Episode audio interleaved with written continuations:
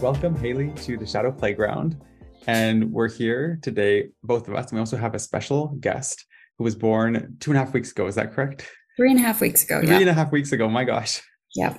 So three people on the call. Is Yeah. Bennett correct? Yes. Welcome, Bennett. Welcome, Hayley. Happy Thank to be speaking with both of you.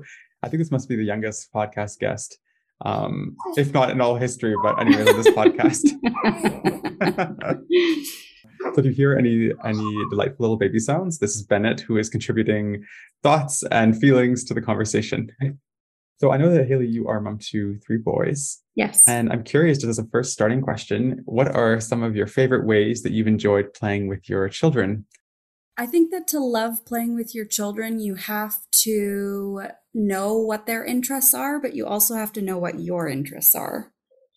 Um, because it's, there are things that I don't like to play, and there are things that I very much like to play. And so I find when those things line up and I love doing just as much as they love doing, that's kind of where the magic happens.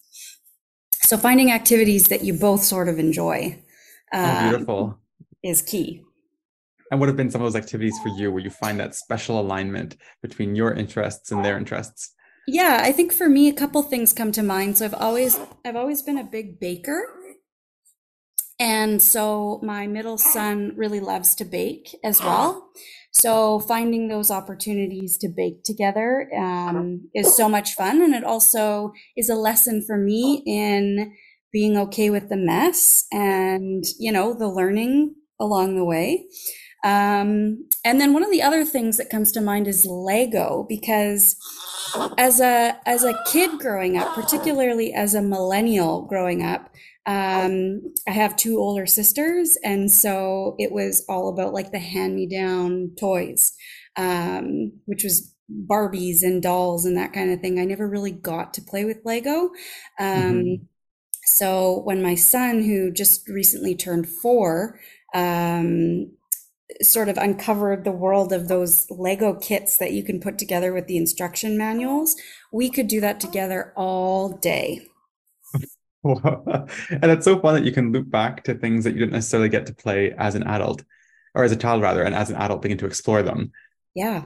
Nice. You know, some people, when they go into a room with a child, kind of go into a sort of freeze, awkward, like, uh, I don't know what to do. What is this thing? How do I, you know, what would you say are some of the fundamentals for creating a, you know, playful moments, playful relationship with a child? Yeah, I think that eh, that's totally the case, especially when you're not around kids a lot or like young kids who are changing so quickly. It can be really awkward. And so meeting kids where they're at and and really focusing on what their interests are can make it a lot less awkward and like kids just want you to to play with them. Like they don't care if you say the right thing um, or do the right thing.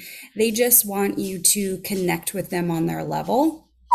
So um, I think always coming back to play and sort of avoiding those serious, awkward conversations um, that they really don't care to have with you. They just want to play. They just want to know that like you can get down to their level and um, do what they want you to do with them. Hmm. Must that must be an entire skill set, you know, getting, you know, st- getting rid of all the conversations or adult type things that you're like, oh, this is how people connect. Getting rid of it, rid of it, or putting to the side for a second and connecting to the child. What do they want you to do? What are their needs? What are their interests?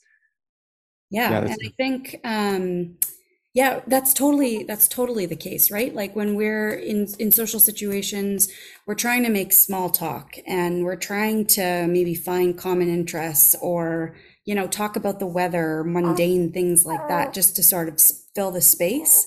Um and kids don't need that. They don't need you to fill the space with with conversation that they don't care to have with you, right? Um, they're brutally honest in that sense. Uh, They Mm. just they just want they just want you to be interested in what they're doing. Hmm. There's a real sense of empathy, of, of really tuning into their world. Do you have any sort of prompts or things that you can say or do when you're first interacting with a child to immediately bring you into a different non-adult zone? Um, I think sort of looking around and seeing what they like. You can, you know, you can gather a lot of information just from observation. So if if you're in their space and you see that they have a lot of a toy or, you know, um, you can start there.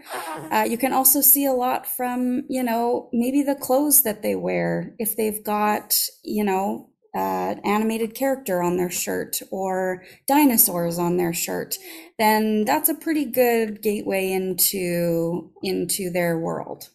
Nice. It's yeah. almost like like a detective. You need to kind of pretty quickly tune in. Okay, what are they wearing? What's in their room? What are they talking about? And use that as a gateway to connection with them. Absolutely. Nice. And do you have any sentences or things that would just be an immediate disconnect with a child? Like things that you should not say, you know, sentences that you should not say, things you should not do when you're first, that first little moment? Um, anything that you shouldn't say. Well, I think that's a good question. You know, like what what do you want to be? What do you what do you want to do when you grow up? Yeah. yeah, like how was your day or like, you know, really kids like really concrete, specific um words and questions. So if you can avoid vague questions like that, like how's your day going or what are you doing today or what have you done? Um kids don't like those questions. They don't like answering those questions. Um, whereas if you say something like, "Oh, I see you have, you know, a dinosaur on your shirt. Tell me about tell me about that dinosaur." You know, and if you tap into those interests, the kid, you know, will really um, open up, and it'll be hard sometimes to get them to stop talking. That's exciting, and I, and I, really like these. These are very typical adult questions. How you doing? How's your day? what are you up to this week and how this these questions might just be met with a blank stare like this is not my world not totally. this is not how I'm, I'm, interacting you talk a lot about or i saw in your uh, on your accounts you speak about uh, play schemas so would you be able to explain what a play schema is and also how we might be able to use them to support uh, a healthy relationship with a child yeah, so play schemas are schemas are basically um, how our kids make sense of the world through repeated behaviors. Um, so when we talk about play schemas, they are repeated behaviors that are associated with play. Um, oh, excuse me, Bennett.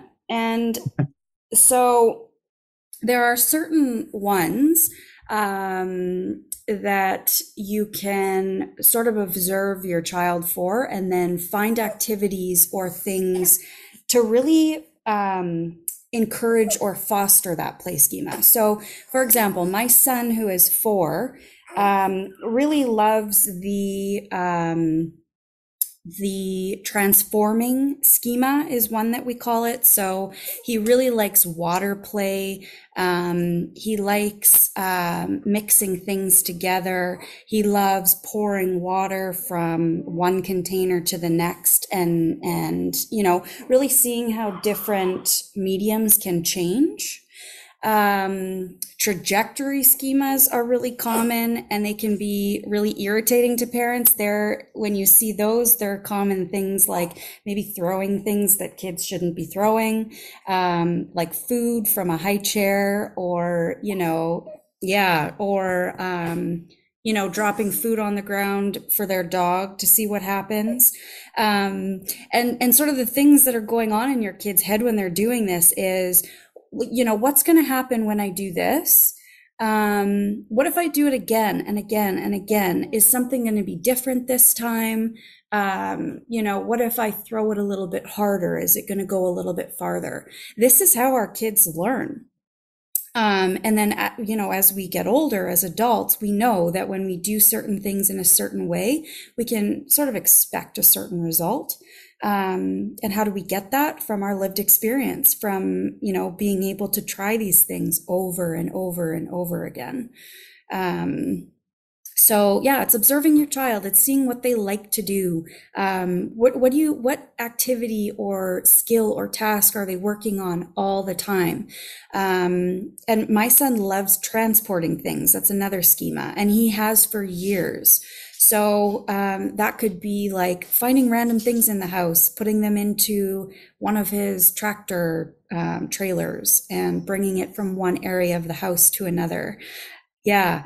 Um, just collecting random things and putting them in containers, um, all that kind of stuff. He still likes working on that to this day.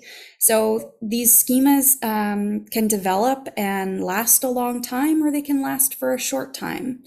And they can sort of overlap. So they could be working on multiple play schemas um, at one time.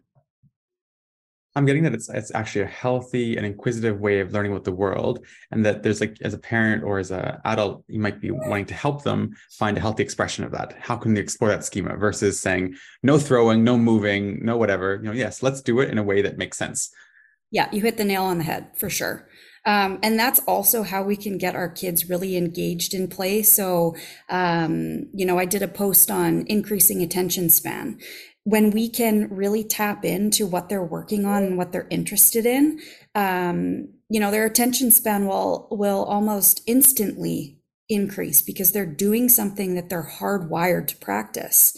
Um, you know, so all those sensory bins and um, you know little obstacle courses or anything that you can do in your house to sort of foster those schemas that they're working on um, I mean, they'll play with them for for a lot longer than another toy or another activity that they're not really interested in. Mm.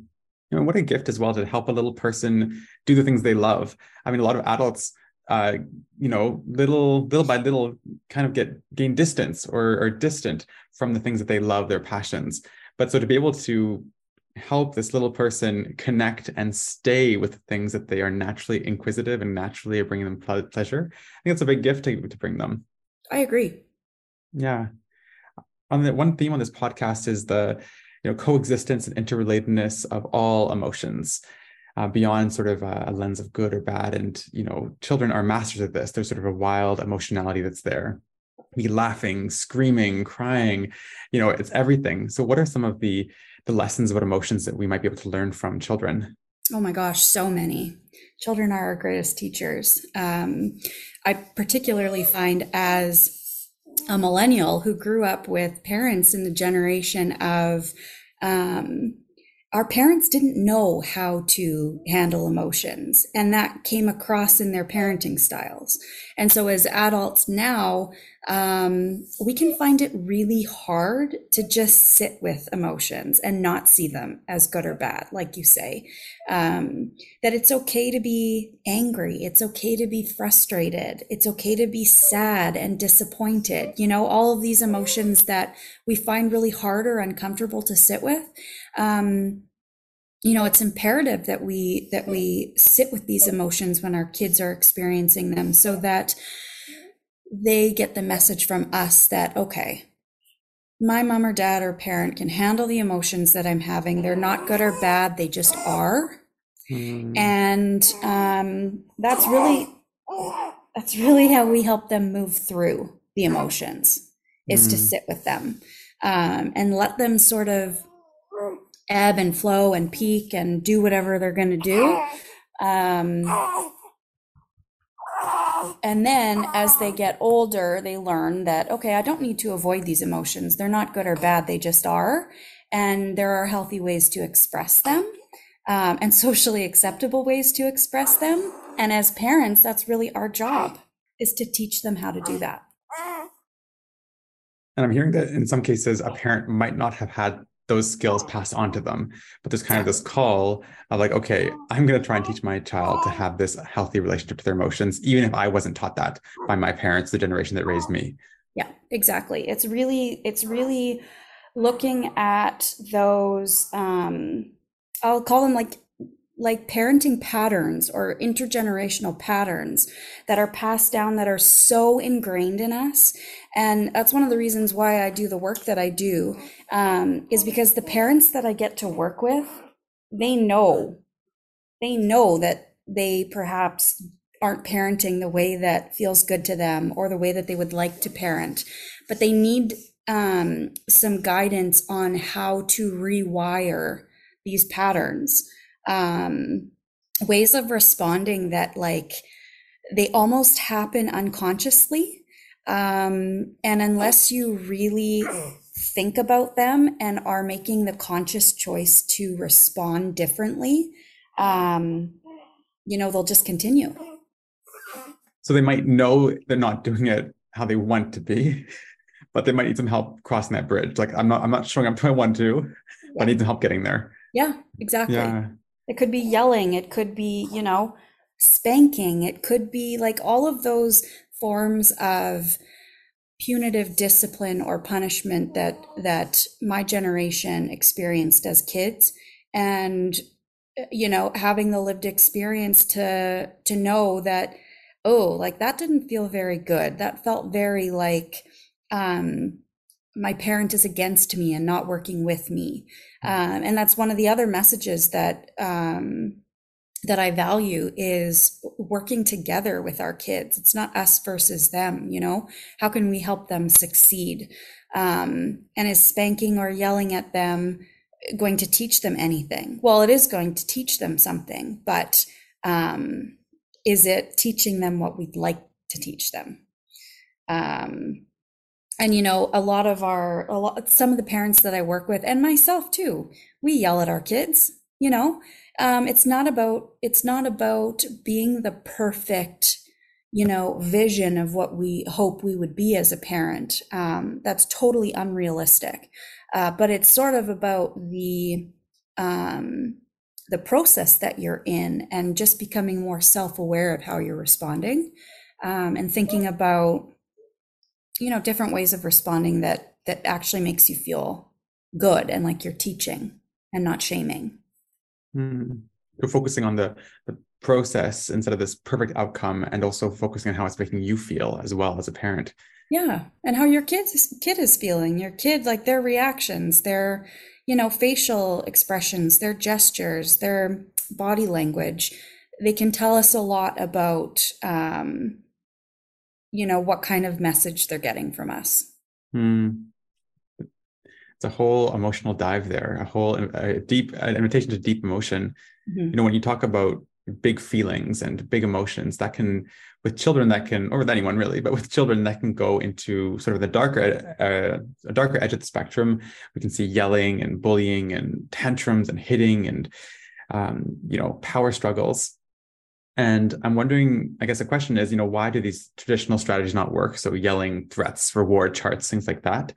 And also, what are more generative strategies when there's behaviors that are coming forward that are violent or very difficult to, you know, be navigating? Yeah, I think with um, you know the the threats and the bribing and the more punitive strategies, it again comes back to this idea of that us versus them mentality, um, and a real disconnect there. So at the root of it is parents who feel out of control, um, who are trying desperately to get their kids to cooperate or do what they what they need them to do, and the kids just aren't doing them. And so we we we essentially grasp at straws when we don't have any other tools to pull from. Is okay. Well, what can I take away? Um, or what can I use as a bribe to get my kid to to behave a certain way or to stop a behavior? Um, and it's a disconnect because we're focusing just on the surface level behavior and not what's going on deeper. So if a kid is, you know, having a tantrum um, after they get home from school, um, you know, a parent might might experience that and go, this feels really uncomfortable for me. How can I make this stop? Um, and, you know, as humans, we're smart. We're going to try to figure out the fastest way to stop feeling that discomfort. Um, it's not often the best way, but it's the easiest and quickest way. And then, you know, that continues this pattern of disconnection where our kids aren't feeling like they're being heard. Um, or they don't really feel like we understand what they're going through. Um, it's just more about us trying to change the behavior. Um, and so instead, you know, strategies that work are connecting with our kids. It's getting down to their level. It's thinking about or it's seeing the world from their perspective. Um, and remembering that young children, particularly, are living a lot of these experiences for the first time. Um, and they don't necessarily they don't necessarily know um, they haven't lived them enough to to know what to expect right expectations and being able to know what's to come um, is a privilege that us as adults have in many in many cases. Um, whereas kids, it's very unpredictable, and that can that can cause an array of emotions to come up. So if they've had a hard day at school or something isn't working the way they want it to, um, if they're frustrated using a toy that they can't figure out, you know, all of these things can build on each other and um, you know, if they're not noticed by parents and then addressed early on, they can build up and then explode into a tantrum. So it really is about observing your child um, and, you know, thinking about who they are as as little people, their temperament, um, you know, what what they like and what they don't like, what they maybe have difficulty in and what they're really good at. Um, so it's really knowing your child that will help you in the long run.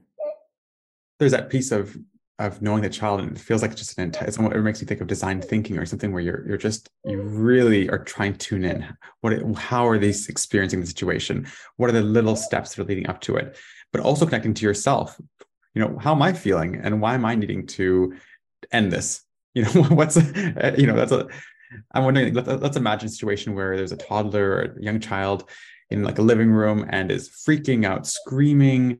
They've gotten to the point where maybe you haven't seen all those signs. And they're at a point where they're yelling, I hate you, I hate you. They're maybe throwing blocks. Maybe they're like that potentially there's other children that they could be potentially hitting. There's sort of a, a thing of physical safety. So they're gone. So what yeah. might you as a parent in that moment be able to do if you're, you know, just to navigate that kind of situation? Yeah. So the first thing is about the safety of themselves and the safety of others and those things that are around them. So it's one of the things I talk about with parents is when um, children are becoming physical or you know they're they're hitting or throwing things.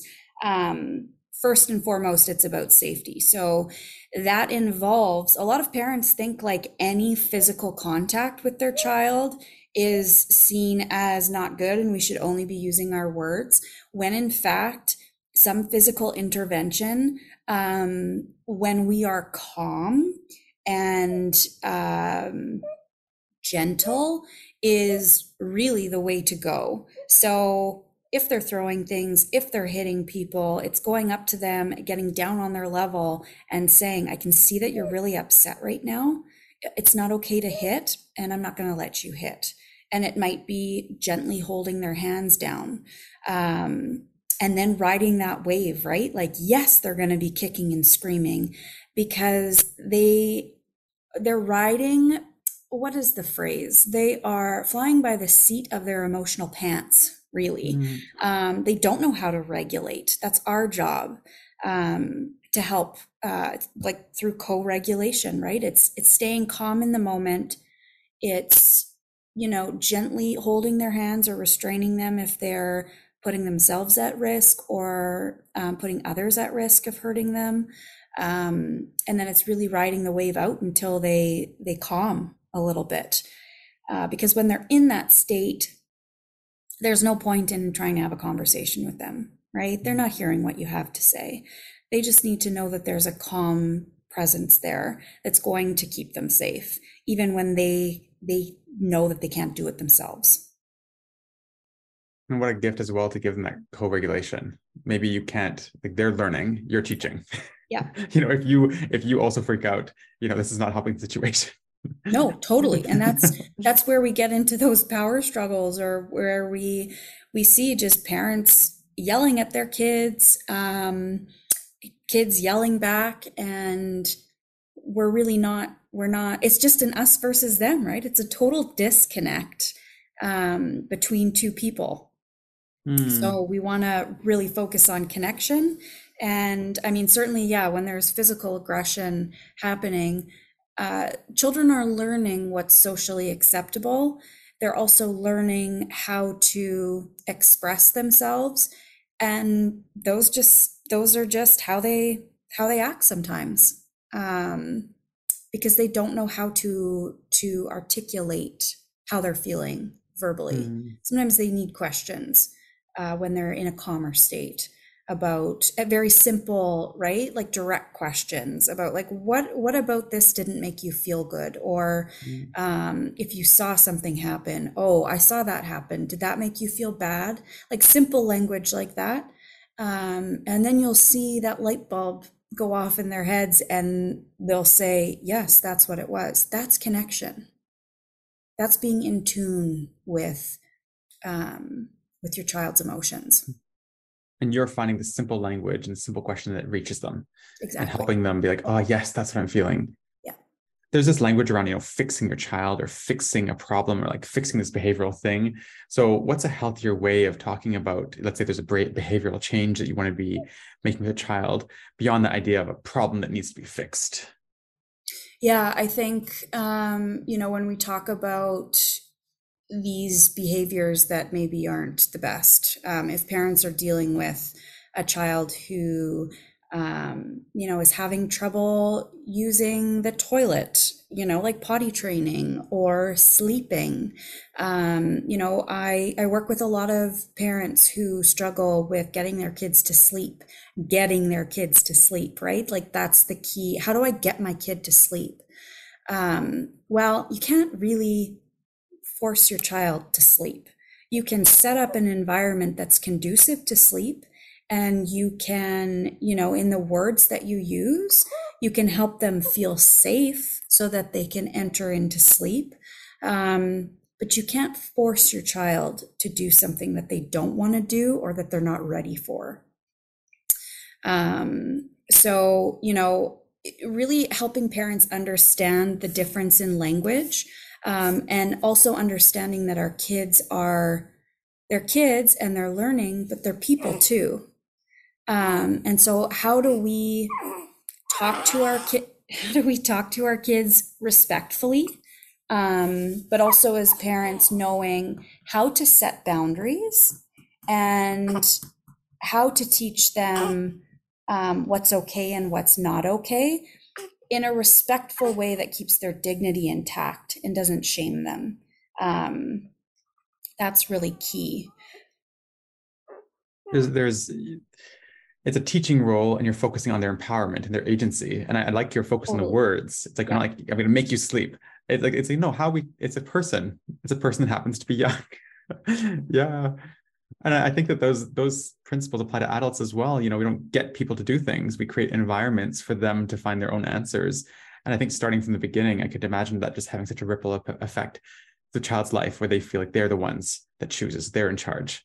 Yeah yeah. And i mean you know i can hear critics in my head right? Because social media is full of people from all walks of life with different opinions about things. And you know, often some of the rebuttal I'll hear is, okay, but they're just a child. So if they don't want their diaper changed, do we not change their diaper? Or, you know, do we feed them candy all day if that's what they're asking for? Well, no, of course not, right? There are boundaries. Um, and there is a structure and routine to our day. Um, but at the same time, when we talk about age appropriateness, and we talk about um, giving our kids more agency, um, giving them opportunities to feel or to develop autonomy and feel like they have a say in, in what's going on with their world, we can provide age appropriate choices, right? So for a four year old, it might be, well, I want cookies for dinner. Okay, well, cookies aren't an option for dinner, but you can have, you can choose this or that. It's not what do you want for dinner? We're not going to ask a four year old that, but we're going to say, you know, spaghetti or pizza, which one would you like tonight? And just giving them choices so that they can feel a little bit more control over their environment. Everybody wants control over their environment. It doesn't matter how old you are, right? Hmm. It's the same for kids. And, I, and you're changing, you're, you're really changing at every step of the way. I'm seeing how you're changing the question, you're changing your stance, you're giving it to them, but you're not saying it into the way you'd say to an adult. You know, what would you like to eat for dinner? Do you want, do you want to go, where would you like to go out? It's like, no, no. I know you speak about attachment science. You know, from an attachment lens, what are the child's needs? Um, when you, you talk about creating a secure attachment, what does a child need in those first years to be creating a secure attachment um, style? So, attachment is really, um, people try to simplify it when really it's so nuanced. And parents will say, I want to raise a child who's securely attached. Like, how can I do that? Um, and I think it really starts with in infancy, of course, when a child is first born. Um, it's helping create a safe, secure environment um, of one where the parent is in tune with the child. They can understand and respond appropriately to their needs and get them right, you know, the majority of the time. Um, that's how we build a really safe world for our kids um, and a level of predictability about what's going to happen. So, you know, it comes down to like as a baby, like little Bennett here, learning about him, taking the time to block out the noise from parents, from friends, from relatives, from social media, to really observe your child and see what works and what doesn't. So there's certain noises that Bennett makes that tells me that he's hungry. Um, there's other things that he does that tells me, okay, maybe he's tired or he needs a diaper change, right? It's as simple as as those things. Or maybe he's got, you know, a bellyache or something and and need some help moving things along. Um, it's, you know, as simplistic as that when they're little, and it's responding appropriately. So every time you say, okay, I think he's hungry, and you feed him and that's what he wants, you're meeting his needs. You're responding appropriately. Um, and and in order to get it right, parents parents need to observe and sit with their sit with their kids in in quiet and stillness um, so that they can really get to know them. That's where it starts Hmm. Um, so it's really yeah it's about it's about building a, a predictable environment for our kids that's really what it is and knowing that you know they have in attachment theory we call our parents like the secure base right it's somebody that it's usually a mom but it can be another caregiver or a dad that's like the the child's secure base knowing that okay i'm i feel okay exploring my world a little bit more. Let me go a little bit farther. And you'll see kids turn back and, and see their parents and know that they're there for them if they need them. Right? That's how that's how we feel safe exploring the world. Knowing that somebody's got our back unconditionally and they're gonna be there for us, um, you know, no matter what that looks like. Hmm. You know, I have friends and I have some friends in my 30s that those needs, their specific needs, were not quite met or were not met sometimes at all. And, you know, 30 years, 40 years later, there's still pain that's there. And so it's it's one of those things where I see it's a huge opportunity. Can you really tune in to their specific needs? And those needs become more and more nuanced. And I also see it as a zone where we can, you know, as a child or growing up to an adult, feel completely abandoned and not not not even in terms of food and safety and shelter, but in terms of our needs not being seen and adjusted to, like you're saying. Yeah. yeah. Yeah, I think um, you know when you say that, that comes to mind. What comes to mind is, um, yeah, ki- kids feeling like they haven't been heard or like their needs aren't being met, and so there is really a level of unpredictability there. And when it comes to their parents, um, you know, we talk a lot in the in the parenting world about self-care and about boundaries and about, you know, as a mom specifically about making sure that we can fill our own cup and the the benefits to doing that are are that we can show up for our kids more consistently right responding consistently um, whereas you know if if we are tired and we haven't been able to eat that day or get some time to ourselves, um, whatever that is that we need uh, to feel like ourselves and to feel like we too are worthy of time and attention and love, loving on ourselves. Um, if we don't get that, then yeah, we're not going to show up with with that calm presence or patience and level of responsiveness that um, we really need to help that attachment flourish. Um, instead, well, how can we maybe, provide it if you're exhausted and you haven't exactly. eaten and you're overwhelmed? Exactly. Yeah. Well, so I have actually nine nieces and nephews oh, wow. and five five siblings. And I would say that the three siblings I have that have children, they're in a state of both joy and admiration for the children. Yeah. And I would also say in a, I would say, you know, a fairly uh fairly co- continual state of complete des- desperation.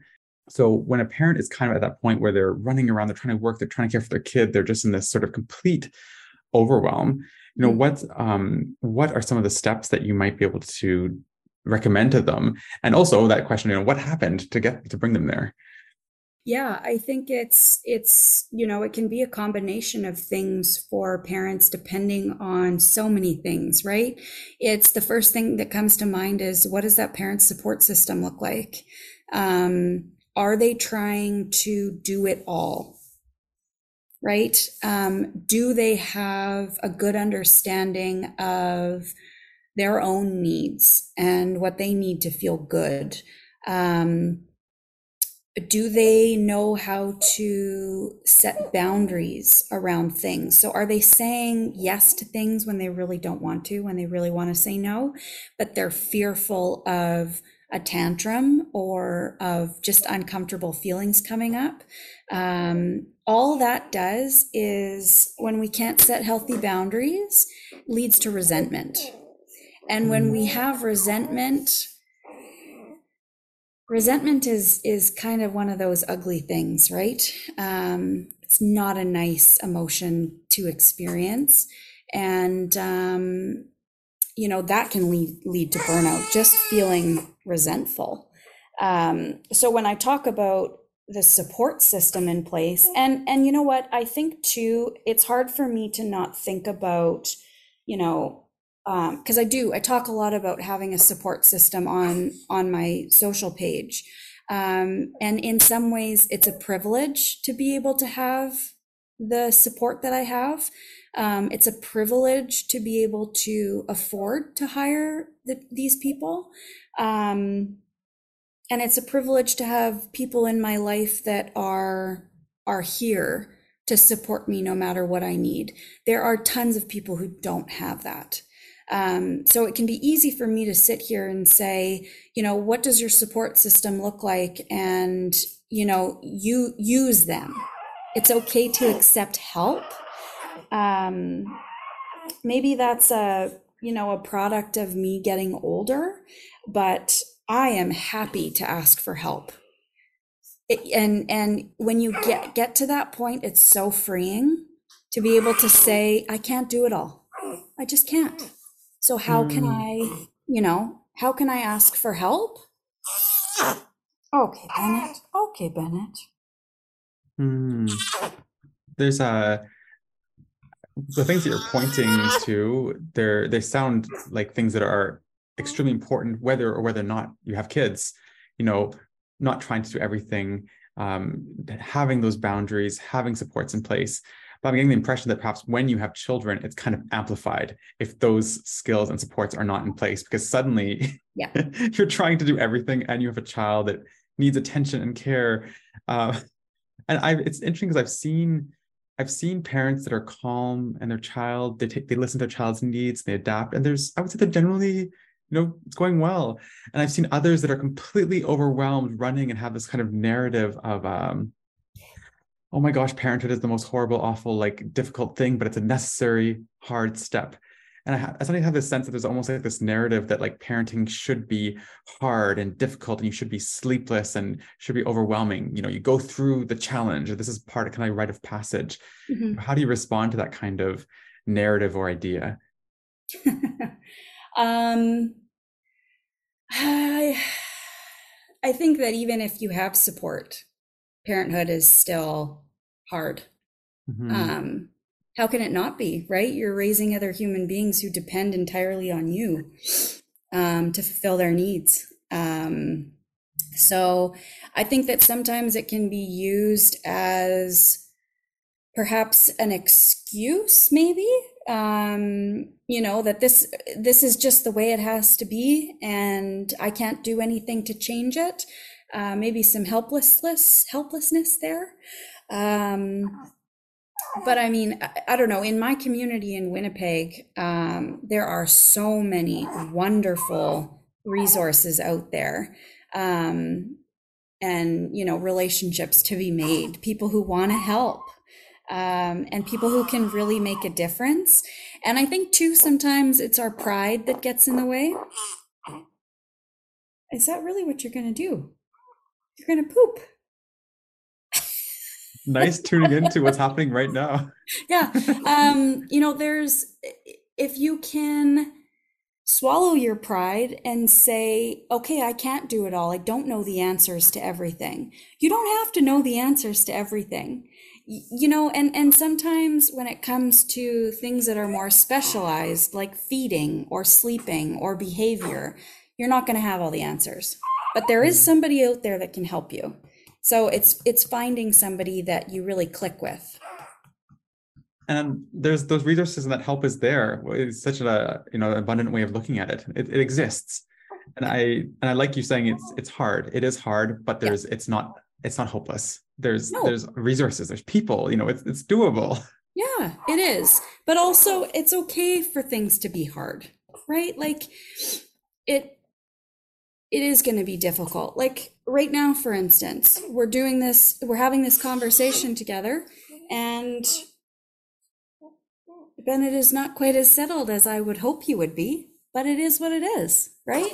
And it's having it's having grace for yourself mm-hmm. and for other people that like this is motherhood. Like what you're seeing, this is motherhood.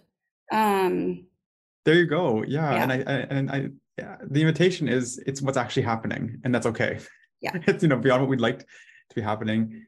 Um, you're not going to have your shit together. You're not going to have your house clean all the time. You're not going to be able to shower every day sometimes you know until your kids get older. Um, it's normal for kids to wake up in the middle of the night for many years for a lot longer than we're made to believe. Um, so parenthood is messy and you know, if you can embrace that and again have grace for yourself and ask for help when you need it, um, you're going to be in a better better state of mind. Hmm.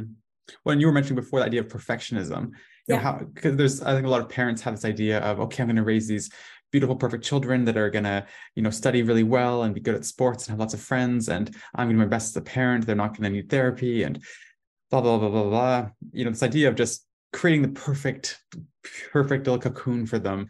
And I'm, I'm wondering, you know, well, first of all, what are some of the impacts when we're trying to be perfect as a parent? And second of all, how can we sort of cure ourselves of that, I, even that idea? Yeah, I think it comes back to just recognizing that our kids are people too, um, and that we cannot control them. We can't. So if your idea is that you're going to raise a perfect child who's a perfect sleeper, perfect eater, um, parenthood is one of the most humbling experiences. You will be proven wrong time and time again. Mm. And so when you when you come to realize that, um, it makes it makes it a little bit easier because it takes the pressure off. Mm. Um, but yeah, you're right. There there is this need to to be perfect and to have it all figured out. Um, and you know, again, I just can't help but say like our kids are people.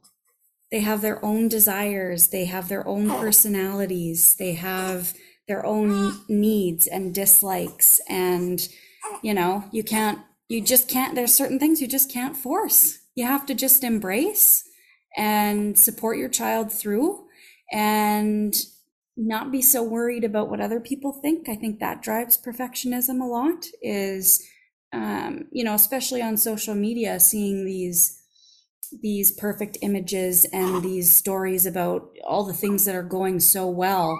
And I try to share, like, as a behavior specialist who has a four year old, not every day, most days are not perfect. No days are perfect.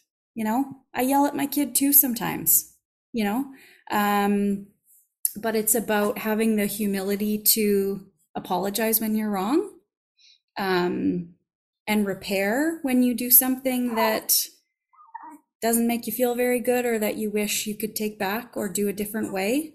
Um, yeah, I think apologizing to our kids when we've we've done something wrong is something that a lot of people aren't comfortable doing, um, but it's so so important. How do you find your own style and philosophy, knowing that there's so many different ways of parenting as well, even culturally?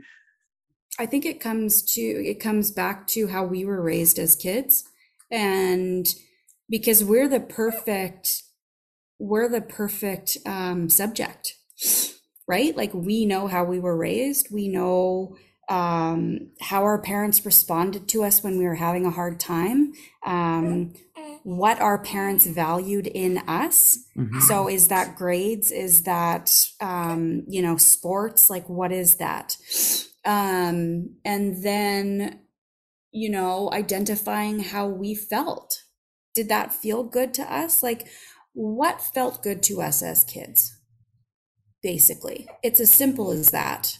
Um, and then saying, okay, I'm going to take some of these um, some of these values or approaches that my parents took because I like the way I turned out. I like the way that it made me feel. And so I'm going to continue this pattern with my own kids. Whereas, you know, um, when we talk about discipline and we talk about, you know, this idea of spanking, maybe, um, which is the generation that I grew up in. Um, and you think, okay, well, I I had a I ate a granola bar when I shouldn't have, and I got spanked for that. How did that make me feel? Did that make sense? Was that like a suitable consequence to me eating because I was hungry? Um, no, that didn't make me feel very good. Um, and so, how am I going to approach my kid when they're hungry and suppers in five minutes? Like, how is that going to look different? Um, how can I connect with my child and use words and be able to tolerate their emotions that inevitably come up when I say no to something and they don't like hearing no. Um, yeah. Yeah, I think that there, there's there's so much there. I but I like the idea of connecting to your own experience because it's a rich source of analysis and understanding what your style is. I think there's sort of a cyclical nature where a child inevitably offers, you know, the the when they grow up, they offer what they have and I, am wondering, you know, I think I do believe that parents give what they can with the abilities that they had had at the time. Yeah. And I know also that there comes a time, either as a young child or later in life, when many children begin to criticize their parents. You know, and as a child, that can look like you know a little bit a little bit more um, the language is perhaps simpler but can go all the way up in an adult life to someone saying you didn't meet my needs you weren't there for me as i needed you you know imagining that you've, you've developed this whole posture of okay humility i'm not perfect i'm doing my best. And then your child the person that you give all of your you really tried. And then they come up to you again they could be four or 40 and they say essentially you failed and hurt me and it was awful for yeah. xyz reason. You know how how do you receive that? How, how what's a way of receiving those comments with grace? Yeah it is about receiving isn't it? Um because perception is reality and so if my child perceived a situation to be a certain way and I perceived the situation to be a certain way and it's different, they don't match. Um, that's my reality and that's their reality. And so we need to, I like, I like how you say, how do we receive that? Um, and with our kids, it's a, it's so much about not taking things personally but it's also about um, taking some responsibility for how we've made our kids feel. And it's about humility um, as well, and knowing that regardless of how hard you've tried, your kid is not going to like something that you've done. And there are going to be some points in their lives where, you know, perhaps you didn't respond the way that they needed. You can't respond correctly 100% of the time. It's just not possible. Um, we're, we're all going to screw up our kids in some way. Mm-hmm. So it's, it's about knowing that. It's about no matter how hard you try, your kid is their own person who sees things in their own way. And I mean, it's all, it's not all going to be perfect, no matter mm-hmm. how hard you try and what you're saying it's you're receiving it you're you have the humility you have the accountability. There's something that's i'm drawing a link to what you said earlier on. You're letting them be in their experience. You're not negating it. Like there's exactly. something very beautiful. And so they could say you destroyed this thing or you didn't help me. And you could say you know i hear that. I really hear the impact. I hear that that's what happened for you. And i think there's a what a, a an opportunity in that moment to model accountability, to model humility, to model compassion, to model maybe in that moment, show, you know, noticing and caring in a way the child would have wanted you to do in the past, but you weren't able to. Yeah, totally. Yeah. You have, you work as a parent coach. Mm-hmm. So you work with parents and you're helping them develop uh, the skills, the skills to be able to navigate this big, beautiful, messy world. Um, so I'm curious, you know, what are what are some of your favorite things about doing this work? And also, what are some of the things that you've learned yourself while doing it? So, I love this question because I could I could talk about parenting and child development for ages. So, when I get when I get parents who contact me and they've they've looked at my website, you know, or they've maybe followed me on Instagram for a little bit and they know who I am and sort of what I value and it just clicks for them that they're like, Hayley is the person that's going to help me. Those are the parents that I just love to help because we're on the same wavelength and they understand how their parenting really affects their kids. Um, and that's important, right? Like we need if we need help first of all it is super difficult to acknowledge that um, you're not parenting the way that you wish you could and you don't know what to do. It is very hard to acknowledge that and then to reach out and ask for help and then be able to receive that help in a way that is constructive and in a way that you're actually going to be able to learn. You have to be vulnerable in those moments. It's those parents that I just love to help because they're just an open book, right? And we can have these really deep conversations. Um, I think a lot of times it when I'm when I'm having these sessions with parents, they get the opportunity to talk out a lot of things that they're trying to make sense of themselves. And so I can hold space for that, for those conversations. Um, and sometimes those calls are, you know, I meet with some, some parents weekly. Um, or every couple weeks or every month and every week you can tell they're just itching to talk they're just they're you know, you know it's, like, it's like having having somebody who is there who can hear you, who's non judgmental, um, who isn't going to. I think, you know, information is great, but too much information is not so great.